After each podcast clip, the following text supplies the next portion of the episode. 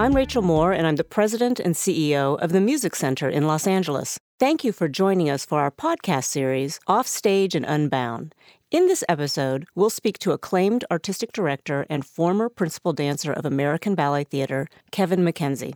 The Music Center is excited to bring the Russian classic La Bayadere to our beautiful Dorothy Chandler Pavilion from July 13th to 15th. La Bayadere is set in royal India and tells the story of eternal love, fate, vengeance, and justice. The ballet features The Kingdom of the Shades, one of the most celebrated excerpts in the ballet world.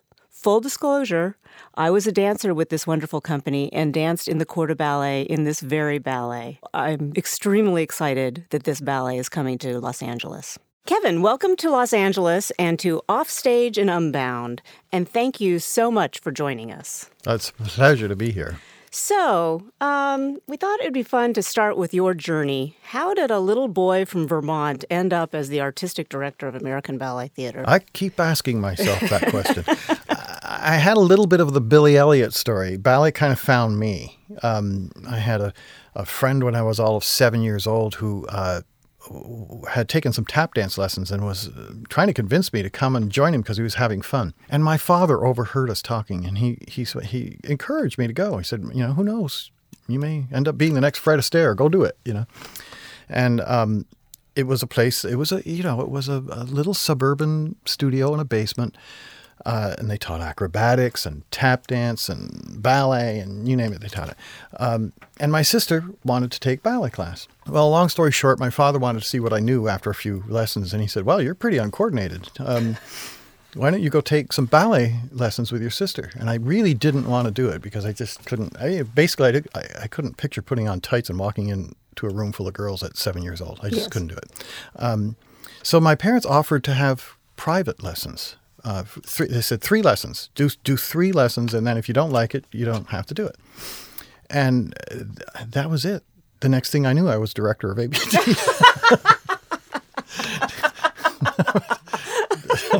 Boy, you were a pretty young director. no, but I mean, I it, the the the movement to the music, all of it just spoke to me so much. But by the time I was twelve, I had dropped the basketball team, I had dropped the acrobatics team, I had dropped the tap dance lessons, I had dropped, you know, everything was focusing down to that. And again, like the Billy Elliot story, you know, like the teacher went to my parents and said, "I think you should send him somewhere," or, or both my sister and I. Uh, for some real professional training. And, uh, you know, just luck followed us every step of the way. We ended up with this uh, going away at 12 and 13 years old to a boarding school in Washington called the Washington School of Ballet in, in D.C. with a genius teacher, you know, a, a, a, you know, the matriarch of bringing ballet to Washington. And she had an amazing eye and an amazing view on education. Uh, it wasn't just about teaching us to dance, it was about teaching us the history of and the culture of the art form, insisting that academics were, were um, kept at a certain level and had a relation to a life in the theater. I mean, the education was amazing. And so by the time I was 18, I, I was just about as well educated as most of my siblings who'd gone to college, really. I mean, in terms of history and language and you know, the liberal arts. Mm-hmm, um, mm-hmm, mm-hmm. uh, yeah, and then I, I danced professionally. I, right out of school, I went to the Joffrey Ballet. I'm sorry, to uh, the National Ballet in Washington. And uh, that company closed after two years. And then I went to I moved to New York. Finally, went to Joffrey, and in '79 joined ABT. And I was Lucia Chase's last promotion, and danced there for 12 years as principal dancer. Uh, and then went back to Washington, uh, back to Mary Day, uh, who at this point was in her very late 80s, and I had great high dreams of being a, you know, uh, Ratmansky, basically. I, I, I, wanted to be a choreographer, and um, and there was this small company with, and Mary kind of willing to tutor me on, on how to be a director and run a company, if you will. So I got a little bit of practice, but not quite enough when Ballet Theater called and said, Do you want to come here and help us with this? And um, yeah, that's sort of how I got from Vermont to this chair. And I must say, at the time I came to Ballet Theater, it was it was in rather dire straits. It was in bad financial disarray, and um, I, I, again, fortune just smiled on me because everybody needed me to succeed. Frankly, I think I got the job because no one in their right mind wanted to take it. They didn't want to preside over the downfall of a major, you know, institution.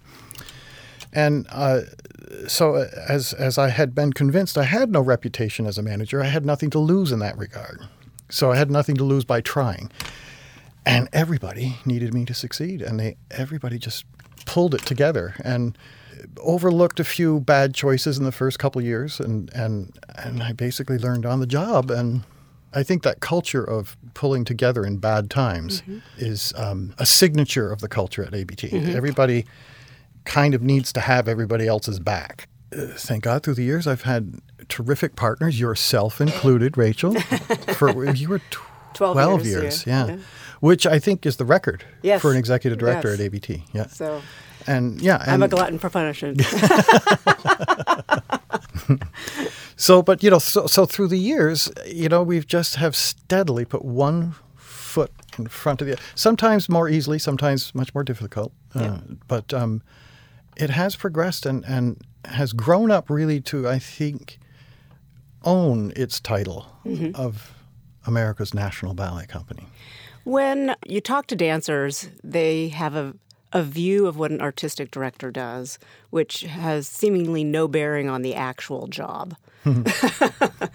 How would you describe your job, and what are the misconceptions do you think that people have about well, what you do? I, I think that the biggest misconception is that the artistic director can do anything he wants.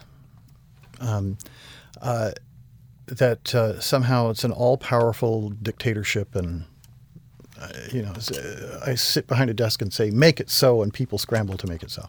Um, I think really the, the real job is, I think, defined by each individual that holds the position. There are different kinds of artistic directors, but I, I am uh, uh, and always have been felt that I had it had to be attached to the artists in the studio in some way, shape, or form, either by being the coach or, or you know, I wanted to choreograph, but frankly, I wasn't a good enough choreographer by the time I became ABT's director, so I had the instinct to not expose myself that way. So I then made a point to keep myself in the studio to the one thing that I did have to artistically pass on was I had worked with Tudor and I had worked with Macmillan and I had, you know, so I said, you know, the, I, I want to teach the next generations when they do the big roles, I want to teach them what I learned from them and, and get it taught and then turn it over to the staff and coaches to let them make it their own. The artists make it their own. So that kept me in the studio and in touch with the, the dancers and, and, and whatnot. But, uh, you know, uh, there's more than just being a teacher and a coach. You have, one has to have generate a long range vision of where you want the company to go and what is the mission of the company, clarify it. Um, and we are the nation's ballet company, and I think it's important that we uphold the classics and the highest standard that we view honestly as best as we know them to be in the original. Like, for instance, we're doing La Bayadere. Mm-hmm. This is Natalia Makarova's production. It's an iconic work. It's 38, we have been doing it for 38 years. So there's a responsibility to uh, be true to her vision of what it was. Her reconstruction uh, is very true to Petipa, but there are parts of it that she had to you know, that were lost, if you will. Or at the time, there wasn't access to notes like there are today.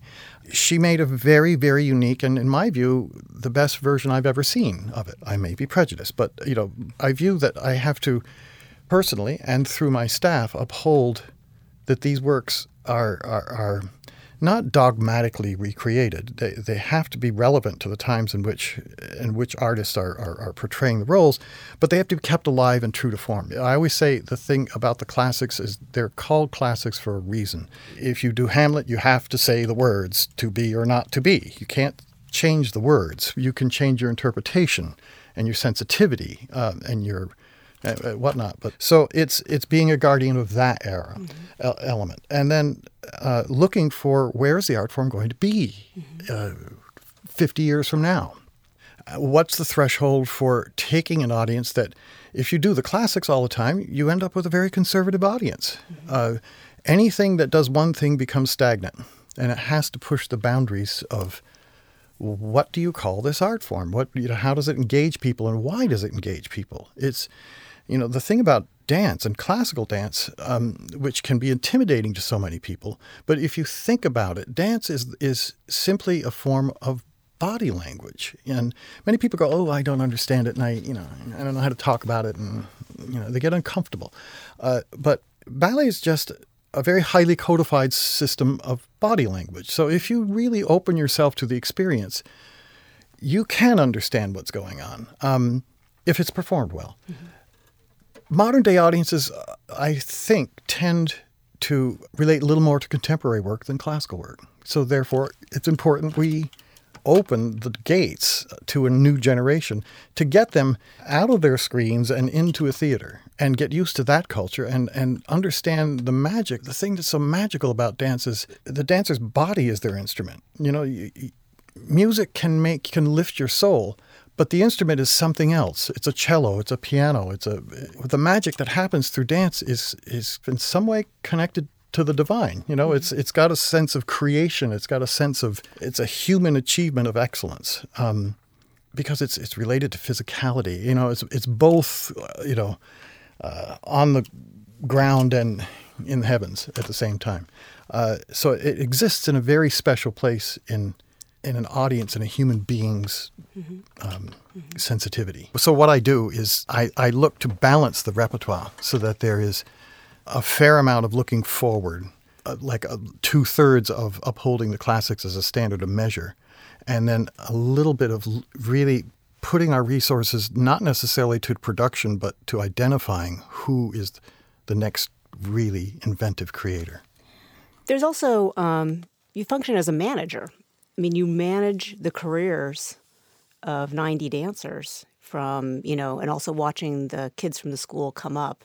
So there's a lot of, you know, not just being in the classroom, but you, there's an arc of a career as well that you need to manage with an individual dancer. You know, that just really rang home to me recently.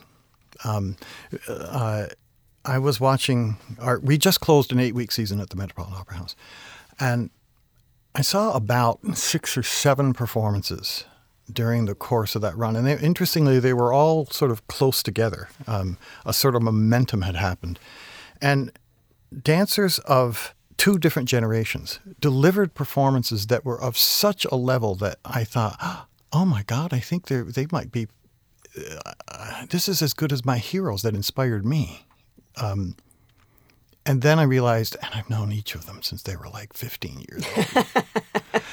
it, and it was intimidating, yeah, you know, yeah. it was gratifying, yeah. but surprising. Um, and I think that, um, you know, there is a myth uh, in a funny way uh, I often quote you, Rachel, as saying, you know, if you if you want to have a really good employee, hire a former dancer. You know, they, they, it's an art form that has to be practiced communally. It, it inherently teaches respect for individuals, respect for the team, respect for deadlines.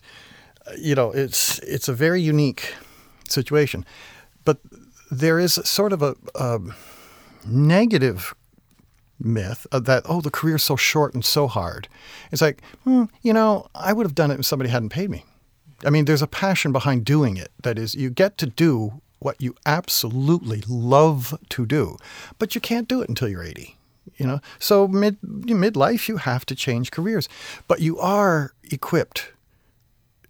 You know you, you can't know it while you're dancing but afterwards you realize wow i've, I've learned a lot about life um, and about how to deal with people. And I think that that served me well as a director. You know, there's also the myth that every company says is, "Oh, we're a family," and that is true because you watch kids grow up and have their first loves and their first disappointments and their first, you know, tragedies and their first, you know, successes, um, and watch them develop into the artist that they're going to be because they're becoming the people that they are. Um, and I realize as a director, one has the the power to influence them if you will, I try to indoctrinate them with that saying, energy begets energy. You have mm-hmm. to remember that. You know, if if the voice isn't supportive, you don't have to listen to it, but you do have to be realistic. Um, and it's just a lot easier to have a positive outlook than it is to have a negative one.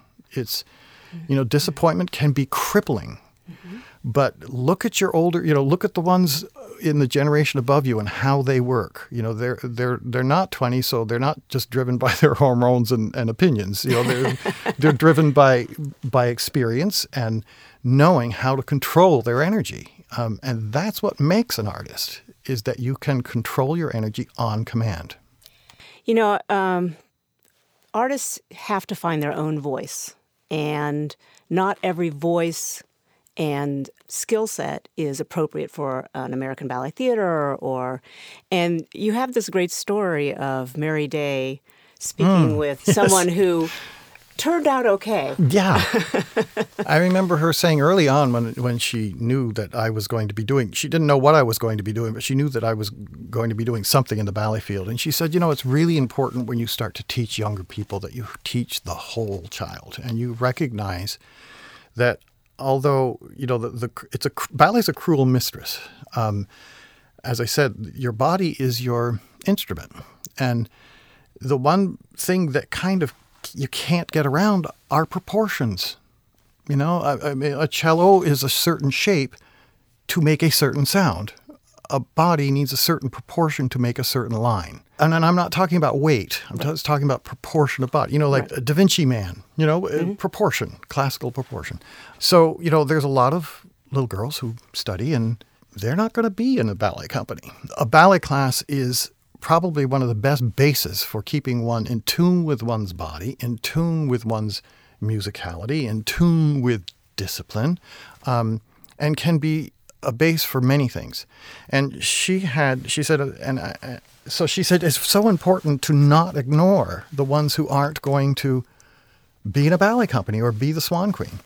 And she said, you know, I had one girl who was just so full of it. She was so talented, and she's, you know, I just liked her so much, but it was such a heartache because she was just never going to be in a ballet company.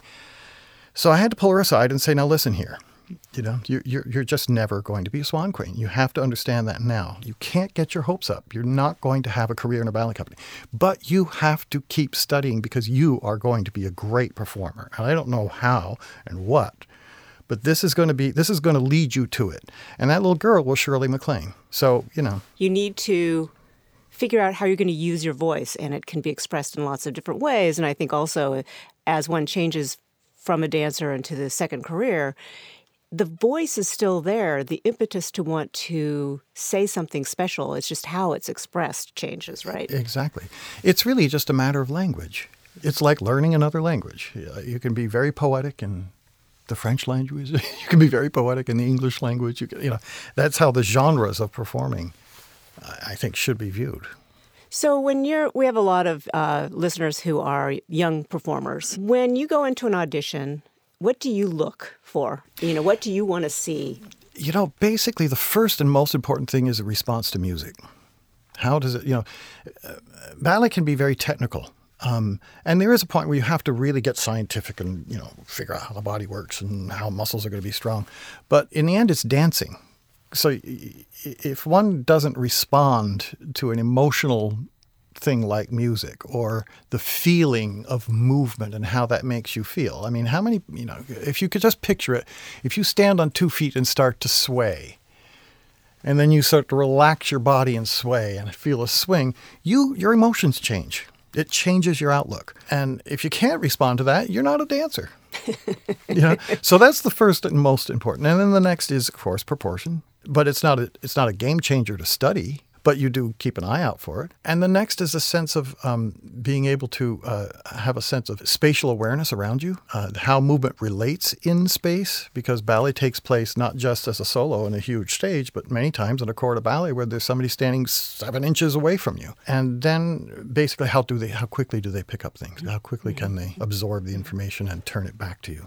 So I want to go back to talk a little bit more about La Bayadere. We are so happy that ABT is here doing one of my absolute favorites favorite full lengths. And, you know, I talk about the, um, it's one of these great ballets with, you know, love and betrayal and death and destruction. And, you know, it's not quite the Game of Thrones, but almost. when was the first time you saw Bayadere? Do you know, I was at Ballet Theater when it was being created. Oh, wow. My first year in the company, uh, Natalia Makarova was creating it using Anthony Dowell as her partner and advisor on parts of it. I had the foresight to go, no fool I. I asked if, can I just sit in the corner and be very quiet and watched it evolve? Because, you know, we had all seen the second act, which is the iconic white act of Petipa. Uh, there is a scene in it where 24 women come down a ramp in white tutus, repeating a, flowing line called arabesque, swaying literally into it and out of it. And it's like an undulation. It's like a it's like a meditation. It goes on for easily for about four minutes until you know it starts with one girl and leading the line and they just keep filtering in and filling the stage up and it's magical and it's completely built on the precision and purity of classical line but you know it's the white act it's it's the it's the one that, that you are willing to it's the one that happens in heaven. It's the one, you know, you have to suspend disbelief. Well, you know, all the guts and the, the real, you know, carnal stuff is in Act One and, you know, and the majesty of Act Three in a palace of, you know, a wedding that's being forced on a, on a you know, the story is incredible. You know, it's, it is a, a story of betrayal, but no one is really guilty of anything. You know, these two people love one another and then, you know, one is actually not really allowed to love someone because she's, you know, she's given fealty to the church and, the warrior is so good that he gets married off to the to the Raja's daughter. The Raja's daughter, what does she know? She's like pampered and and you know very powerful, and she's getting the handsome guy, but she understands something's something's awry. And then when she realizes that her father wants this simple temple dancer killed, she's she's going, oh, I better. She's got something to do with my man, so I'm gonna like I'm gonna save her. I'm gonna give her some money and tell her to get the hell out of Dodge. And then she reveals to her, Oh, no, no, no, no, no. He's sworn over the sacred fires his love eternally to me. Well, now she's got a problem. Um, uh, and what I love about the story is it's never really clear if it was her or her father that arranges for a poisonous snake in a bouquet of flowers to be given to uh, uh, the temple dancer to get rid of her. And they bring her into the marriage ceremony to dance for their celebration, and she's bitten by that snake and dies this is not a good day for any of the characters. you know, I mean, it's really it's riveting. You know, and, and people go, "Oh, ballet, it's all," you know, but it's riveting. It's it's remarkable. Well, and then Solor goes off and has too much. He and his, and his complete uh, disbelief of his situation and grief uh, uh, goes to his tent and smokes so much opium that uh, he he he literally has an out of body experience and he goes to heaven and visits Nikia. When he recovers and comes back to himself, he's got to go to the temple to get married. And it's just the most tense scene where you know Gamzati dances for him. It's it's full of want and need to make it better. You know, she wants him to love her, but she wants to comfort him, and he's he just doesn't know what to do with himself. And um, when finally they are forced to say "I do," when when Solor goes "I do," Nikia brings the temple down and destroys the entire place, and comes down and collects him and takes him to heaven. To heaven. It's interesting to me with the there's actually two principal women, two leads in this, and they are stylistically very, very different. different. Yeah. And I think that there's a lot of emphasis on Nikia, but I think Gamzati, ha- actually, she has a lot of dancing. It, she has a lot of dancing, and it's actually a more interesting character. Mm-hmm. Yeah. Uh, there, there's there's more meat to develop as a character because, uh, in, in a funny way, Nikia is she's kind of straightforward and pure. Mm-hmm. I mean, she she has a passion for what she does, and she has a passion for her man, and she has a dilemma. And in the White Act, she's a symbol of purity, whereas Gamzati is completely human. Um, she's she has every reason to feel that she should deserve this wonderful arranged marriage, but then when something, you know, my perfect day has been ruined there's so many ways one can interpret it, you know, with anger, with dismay, with, you know, and, and the physicality of her variations are so different uh, mm-hmm. uh, by the nature of her character. She's strong and in, in control. Um, but then in the third act, she has such a very different stylistic variation that's so vulnerable and um, elongated and um, melancholic, while you know behind a facade of you know regal strength. You know, it's it's it's a very meaty role. Well, I, you know, as I said, I, it's my favorite full length, so um, we're so thrilled that it's here. When you think about what the audience should look for in La Bayadere, is there any specific tip, or you know, like when they're looking at the second act, because there's the, um, you know, when they're looking at the dancers, at the variations, or anything that you would suggest? Well, you know, what's interesting, I think, to note is that there's a very big classical scene uh, announcing the wedding of, of Gamzati and Solor in the first act. And it's all done to waltz, uh, waltz rhythms and uh, one-two rhythms. Uh, and the choreography is very, very much on the music. Mm-hmm. In the second act, when we're in heaven, it's the impulse of the movement is on the downbeat, not the end of the movement. Um, so it gives it a slightly different quality, um, a more ethereal quality. Um, but uh, ultimately, even though they wear tutus, um, well, actually, no, it's only Gamzati that wears a tutu. The symbol of the tutu is a heavenly figure. Yeah, the one exception is Gamzati, and when she finally gets dressed up for her wedding right. announcement, she does wear a tutu.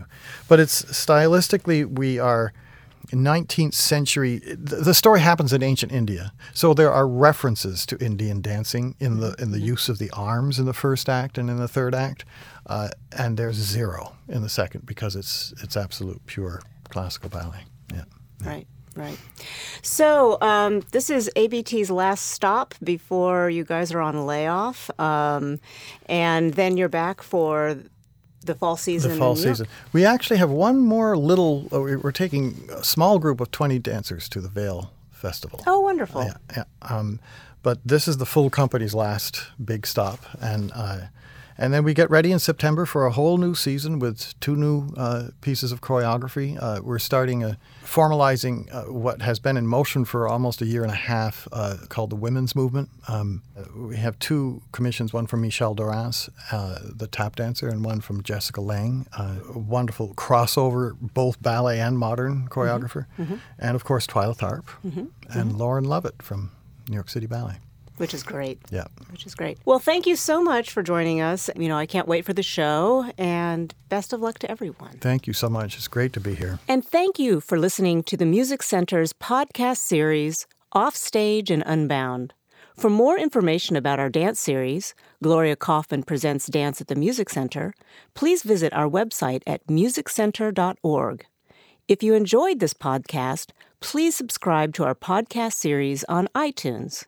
Until next time, I'm Rachel Moore.